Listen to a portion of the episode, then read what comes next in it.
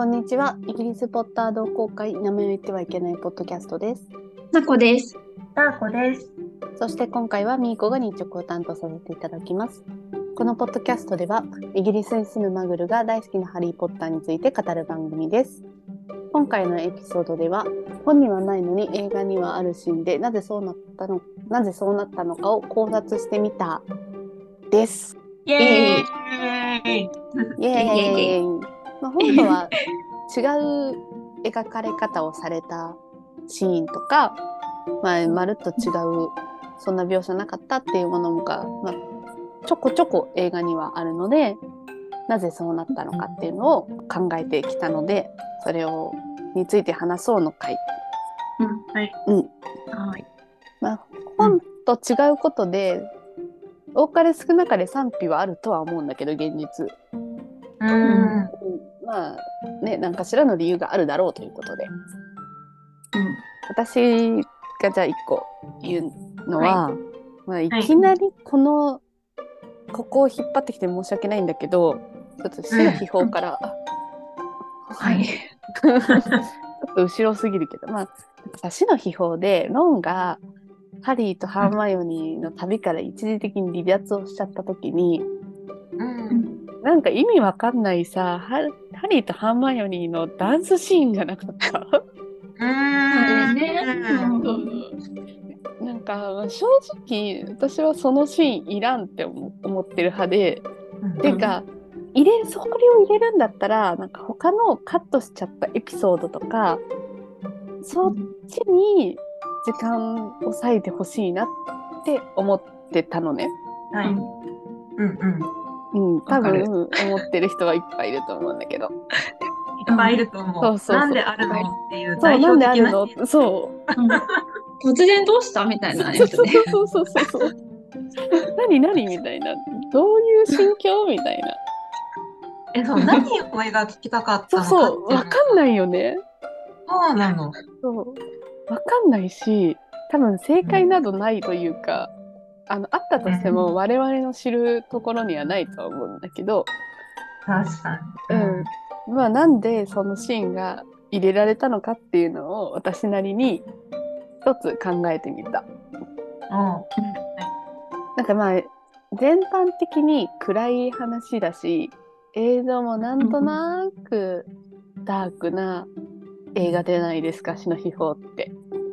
確かに。でその中でさらに3人一緒だったのにロンがいなくなっちゃった。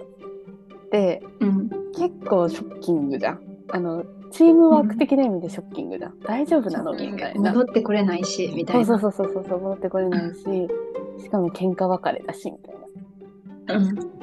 ってなった時になんかハーマイオニーは逃げていかないハリーと一緒にいるって言ったけど本当に逃げないっていう意思を示すためとあと暗くなってるからなんかつかの間見てる側がほっと一息つけるような緊張させすぎないようなシーンを映像の明るさとともに作りたかったのかなっていう。ただそれだけ。うん。私が思ったのは、うん。ハリーとハーマイオニーの友情をうん。映像で表したかった。うんうんうんでもちょっとこれ日本人の感覚からしたら難しい。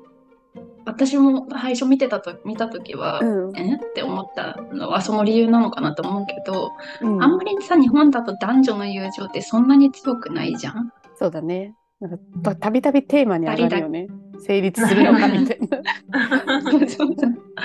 二人だけでそんなね男,、うん。男子と女子かっていうのはあんまりあんまりないことだけど西洋の文化の方がそれがあり得てハリーとハーマイオニーは本当に恋愛感情なしに本当に友達うんであることを何か映像で表したかったからうんなぜかダンスになったっていうのかなっていう。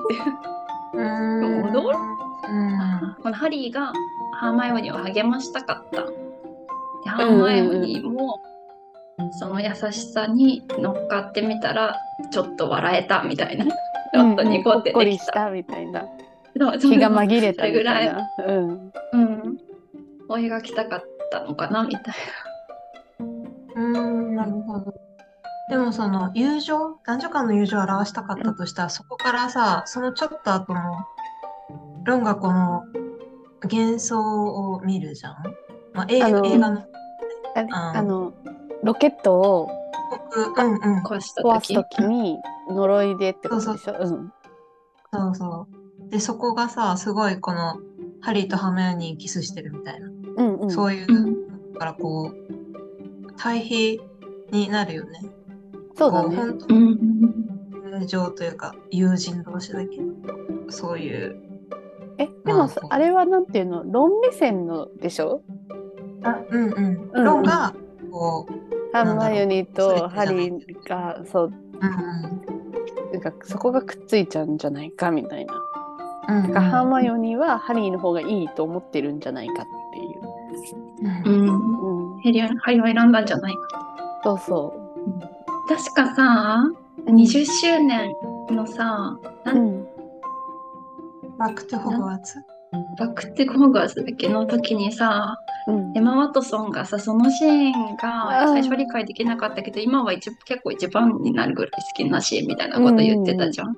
うん。うん。ちゃんと私それ本当って思ってるんだけどさ、うんうん。結構批判が多いから、そうね。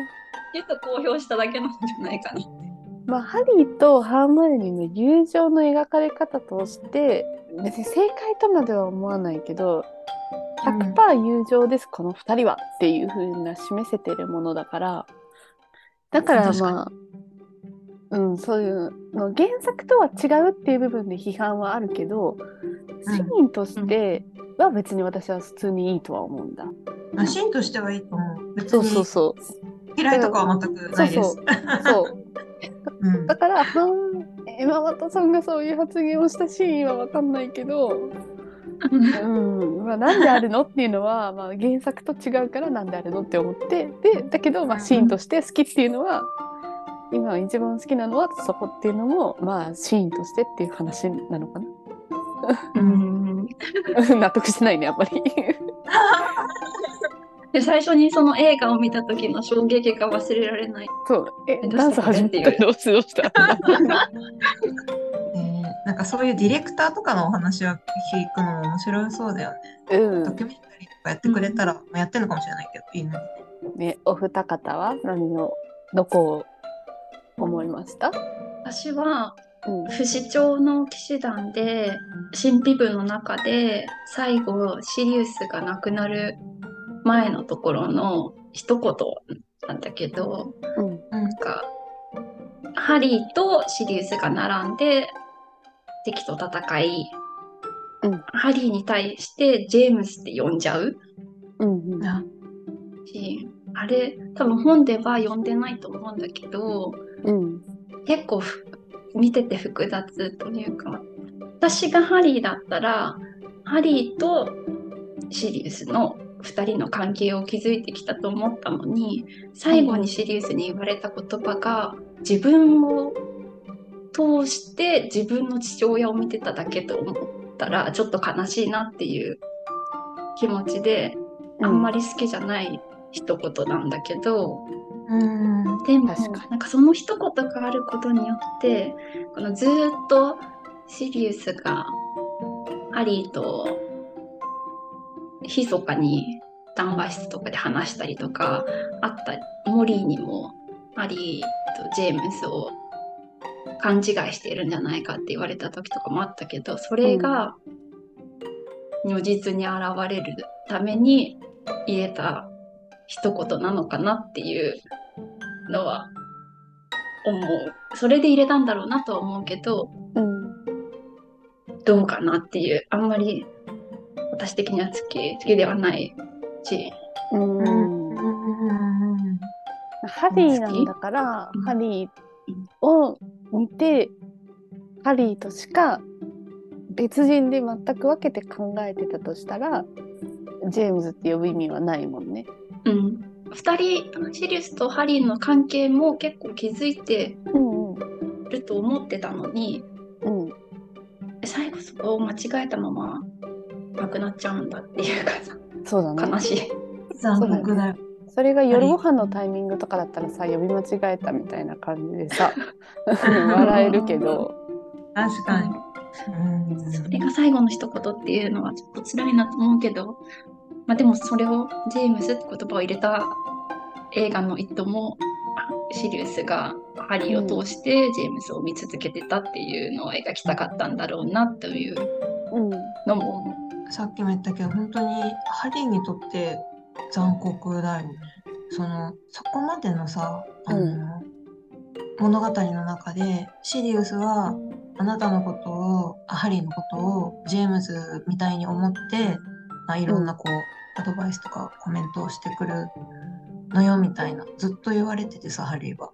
ううんんでもなんかそれがけ結果的になんか証明されたみたいな形でこうでシリウスが言ってしまったから、うん。うん言ってしまったらさもうさっきも言ってたけどなんかそれ以上変わることがないじゃんか。そうだね。訂正もない、そう。だからハリーの中でさよりこうシリウスの死がちょっと消化しきれないものになったのかなって思うんだよね。あれによって。うーん。それはあるかも。見方の一つとしてうん。ハリーのことをジェームズって呼んだことによってうんハリーは父親に追いついたというか並んだ、うん。それだけハリーが成長したっていうこともしくうん。を、まあ、シリウスが認めたっていうこともあればハリー自身がそれを、まあ、自信に変えられる。うんうん。うんとか？うん確かに。とそれか、は考えたこと。うん、可能性としてね、考えたことなかったけど、確かにあるかもね。いつもシリウスがハリーにアドバイスをあげるうん、立場だったけど、こう二人で並んで同等にそうそうそうそうそうそう。っていう戦ってたっていうのを考えると、あーなんか今消化したわ、私の中で。本当？私は全然自分で紹介してないけど、でも、インゴちゃんのことも、ああ、じゃあそれならジェームスって言ってもいいよって思っちゃった。うん。うん。まあポジティブな捉え方だよ、それは。うんうんでもなんかわざわざさそういうネガティブな捉え方もできるような作り方をする必要はやっぱりなかったんじゃないかとは思うけどね。うん、そうね。うん惑わされる人、私みたいに惑わされる人たくさんいると思う。うん、てかみんなが「えなんで?」って一瞬しらけた瞬間なんじゃない？うん、うん、確かに。タコちゃんは？私は一巻まで巻き戻って、うんあのーハグリッドが来て、ハリーお前は魔法使いだって教えてくれるじゃんか。うん。で、えっ、と、原作だったら、そのままあのダーズリーたちと海の家で、ハリーの生い立ちについて話してくれるんだけど、うんうん。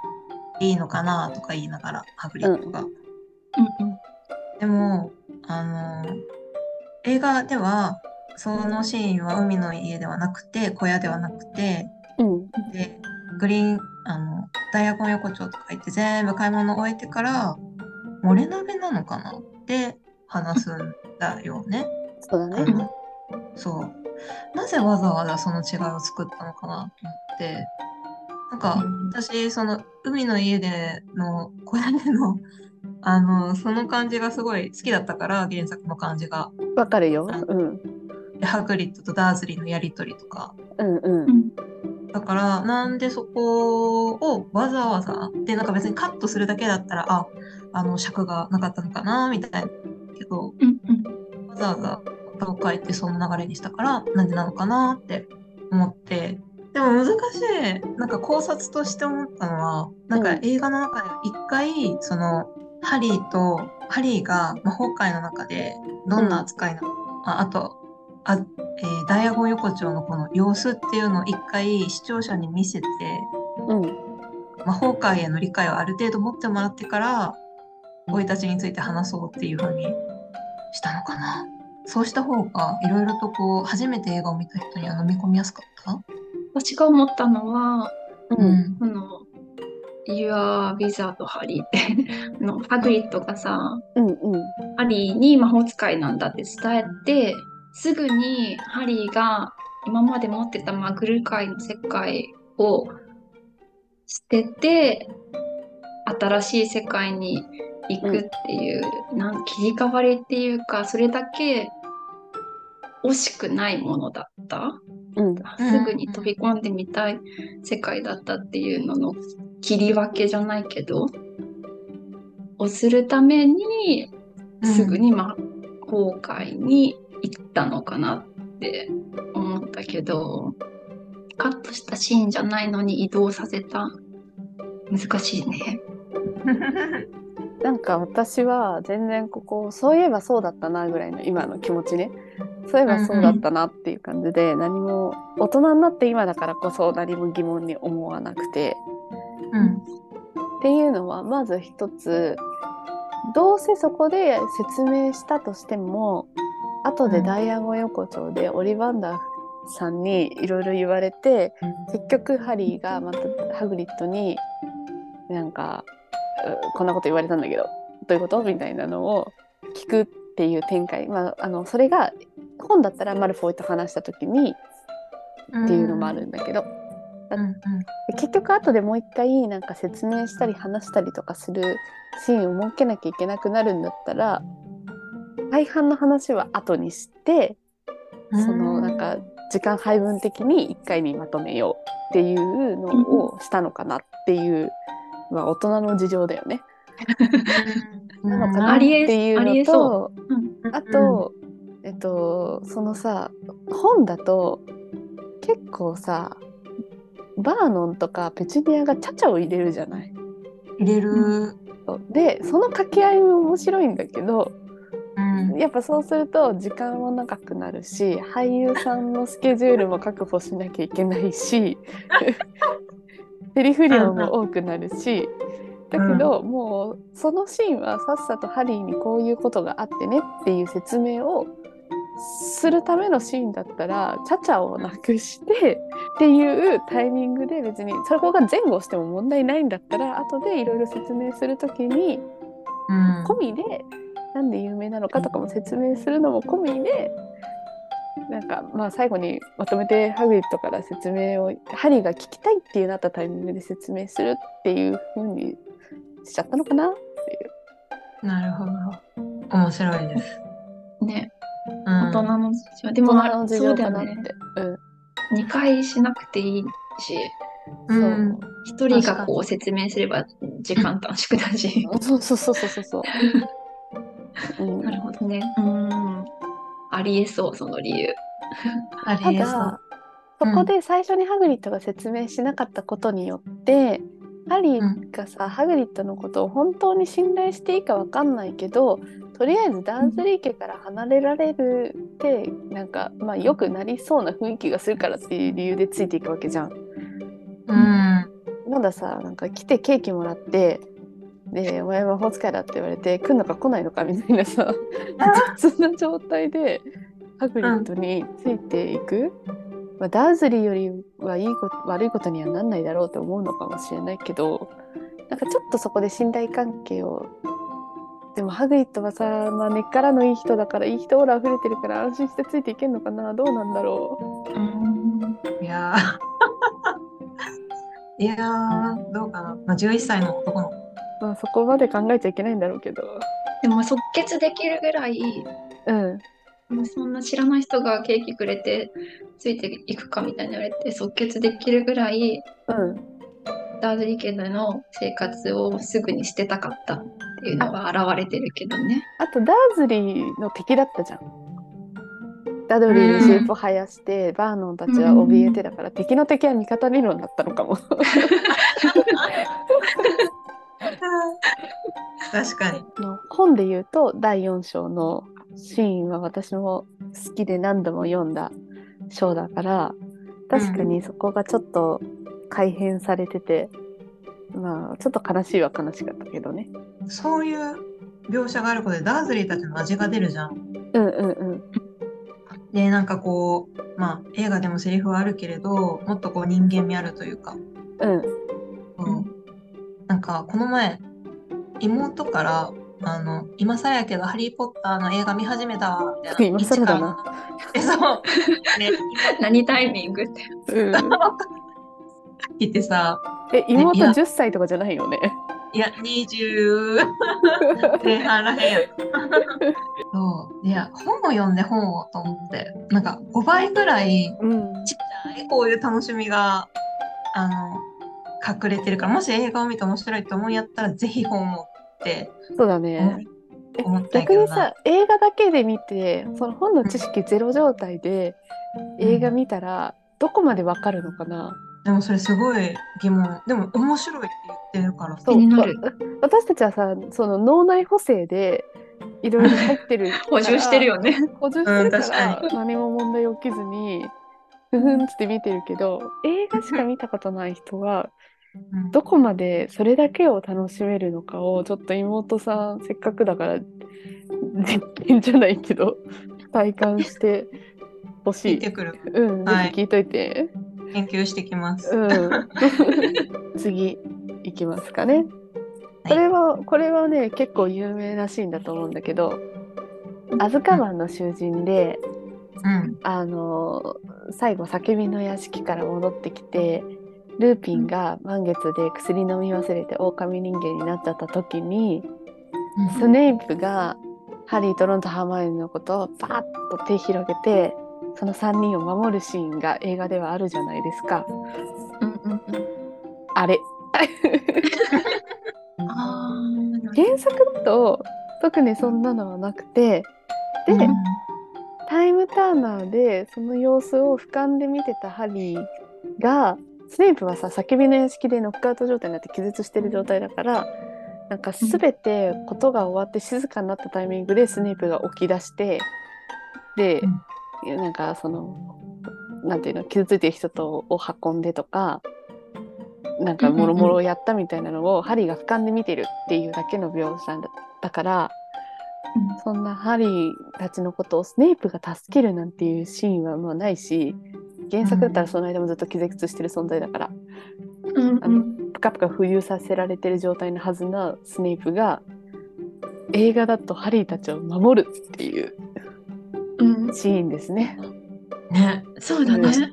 もう心の中で、スネープって感じ。かっけーってなったよね。みたいな。こいいってなったし賢者の石でハリーのことをさ守ったじゃんスネイプが、うん。クレル先生がホッキから落とそうとしてるところを。うんうん。それをあスネイプが守ったって時にえなんでスネイプ守ったのみたいな。そんなスネイプいいやつだったっけってなってそのまんまそれってさそのそのエピソードってふわっと浮いてないなんかあ流れてなかったじゃん。うん、その、その伏線伏線が回収されるのってもっと後だから。うん実はスネイプいい人でしたっていう伏線が回収されるのはもっと後だからその3巻の時点ではそんなのみんな記憶の彼方に飛んでってるのにもう一回スネイプはハリー、まあ、今度は3人だけどハリーたちのことを狼人間から守ろうとしたっていうのがスネイプがここにいる意味がまずあるしうん。あとはそれがアラン・リックマンのアドリブ？アラン・リックマンからの提案？だったっていうのもさらにもうんだ拍手拍手のポイントでございまして。もう監督めっちゃスネイプ推しやんって思ってたけど、うんうん、アラン・リックマンからの提案だったんだね。そうらしいよ。知らなかった。まあアラン・リックマンは知ってたから、実は自分はハリーたちの味方でだ二重スパイでみたいなもろもろのリリーのことうん。とかもう最初から知ってたから、まあ多分うん。スネイプだったらこうすするであろうみたいなのにしたかったと思うんだけど。でも監督だったらさ、うん。え、なんでそんなことするんだろうって思うだろうね、そんな提案された時に。うーんどうなんだろうね。そうかもね。そう思ったのかうん。それともああいいんじゃないみたいいいんじゃないで。ないいんじゃないです。何をするわけでもないからスネイプが魔法を使うわけでまあもなくて確かにね。ただ3人の前に立ち立って手をバッて広げて守るっていう、本当に原始的な守り方だから。でもあのシーンがこう映画の中で1秒あるだけで、そう本当に一瞬だったしね。そう、でもその後のこうスネイプの物語が証拠というか、そうだね。裏付けになってるよね。裏打ち合わせをされるすごくない ?1 秒でそれをやってのける。そうだね。そうだね、うんたったの1秒とかで。し先生が生徒を守るっていうこともそうだし、うんその過去にハリーのことを一回守ってるから別に変なシーンでもないしね不自然ではない。なんでこのシーン入れたの？みたいにはなんないしそれは大人が子供を守守ってる構図は別に普通だし、まあ、自然だよね。うん。うん。本能的にね、でこういうのがあるから本を読ん。でなくても映画だけでも楽しめるのかね。ああ、映画だけでもつながるのかな。つながるのか。なうーん。うーん。一度横回しをして映画を見てみたい。そうだねでその役目はなこちゃん。の妹に任せよはい。死の秘宝のパート1で、うん。本だと結構さらっとハーマイオニーが説明して終わると思うんだけど映画だとう、うん、ハーマイオニーが両親の記憶を消すじゃん。うんうんうん。どうしてわざわざそんな結構な時間を割いて入れたのかを考えたんねだけど、うんやっぱりこれから立ち向かうものの大きさがうん大きさとハーマイオニーの覚悟がうん。すごく分かりやすく描かれた、いいシーンだなと。だね。思ったっていう。なんかただ説明させるよりも実際にそういうことをしたっていうのを目の当たりにさせられたことでうん。それなんか自分の親が自分のことを忘れてしまうってどういう気持ちなんだろうとか自分の帰る家をなくしてしまう気持ちってどういうもんなんだろうみたいなのをぐさっと見てる側に突きつけたよね。ね、すごい効果あるよね、あのうん映像。あれよかった。すごい悲しいことだけど、でも親のことを思ったら正しいことというか、うん、ね、やった方がいいことだけど、そのハーマイオニーの意志の強さに感動する。うん、万が一自分拷問されたとしてもっていうのとあとは自分がもし途中で死んじゃったとしても親が悲しまないようにとかなのかなとかさ。うんいいシーンだね。うん、ぐさっとくるし。でももう、ハーマイオニーのお父さんお母さんからしたらさ、子供に記憶を消されるってなかなかやすごいよ。辛いっしょ。うん辛いね。ね。まあ、それができてしまうのが魔法っていう。うん、だってよくわかんない画角で夫婦の写真が残るわけでしょ。そう、何この距離感みたいなさ。何のためにこれ撮ったっけみたいな。確かに。不思議なね、画角で。うん。なんかやっぱり今回、いろいろ考えてみたけど、やっぱりその尺と映像化の問題が結そうだよ構大きい。ね。うん。結局まあしょうがない。うん。うん、それは。最後までお聞きいただきありがとうございました。今回は本にはなかったけど映画にはあるシーンについて考察をしました。ぜひまた次回のエピソードも聞いていただけると嬉しいです。このポッドキャストを聞いて面白いなと思っていただけましたらぜひいいねやフォローしてください。